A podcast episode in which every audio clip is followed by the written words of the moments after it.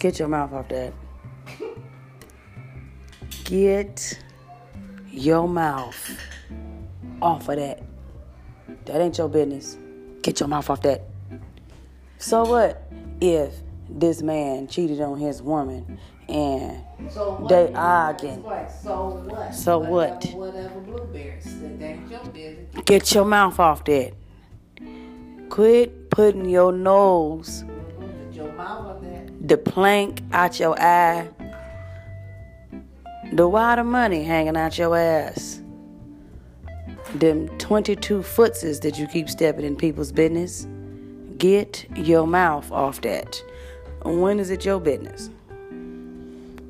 Because this boy done lied about getting his gay ass whooped by all these damn peoples and now they finna lock him up. The 47th hour, them boys cracked before they was finna get released. They dry snitched to get that $5,000 reward money because $3,500 between the two of them ain't no damn money. Get your mouth off that.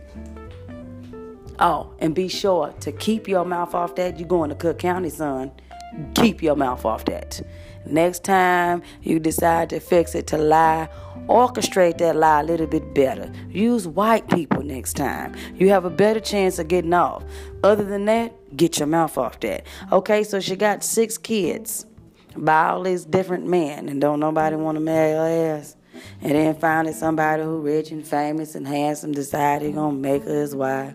And y'all got something to say about him to her. Could you please put it in a cartoon form and then get your mouth off of it? Because she ain't gonna do nothing but flip through them funny pages. She don't read comic books like that no more. Get your mouth off other folk business.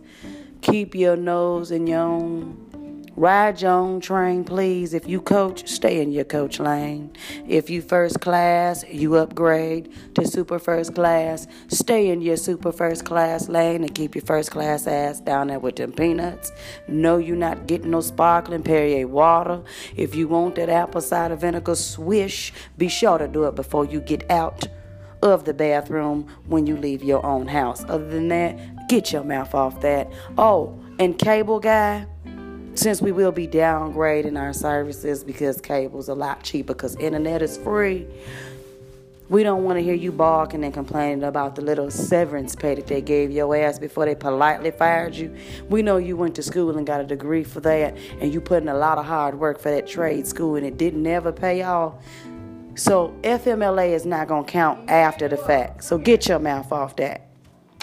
Side hoe just gotta get you together to let you know to keep your mouth off other folk business.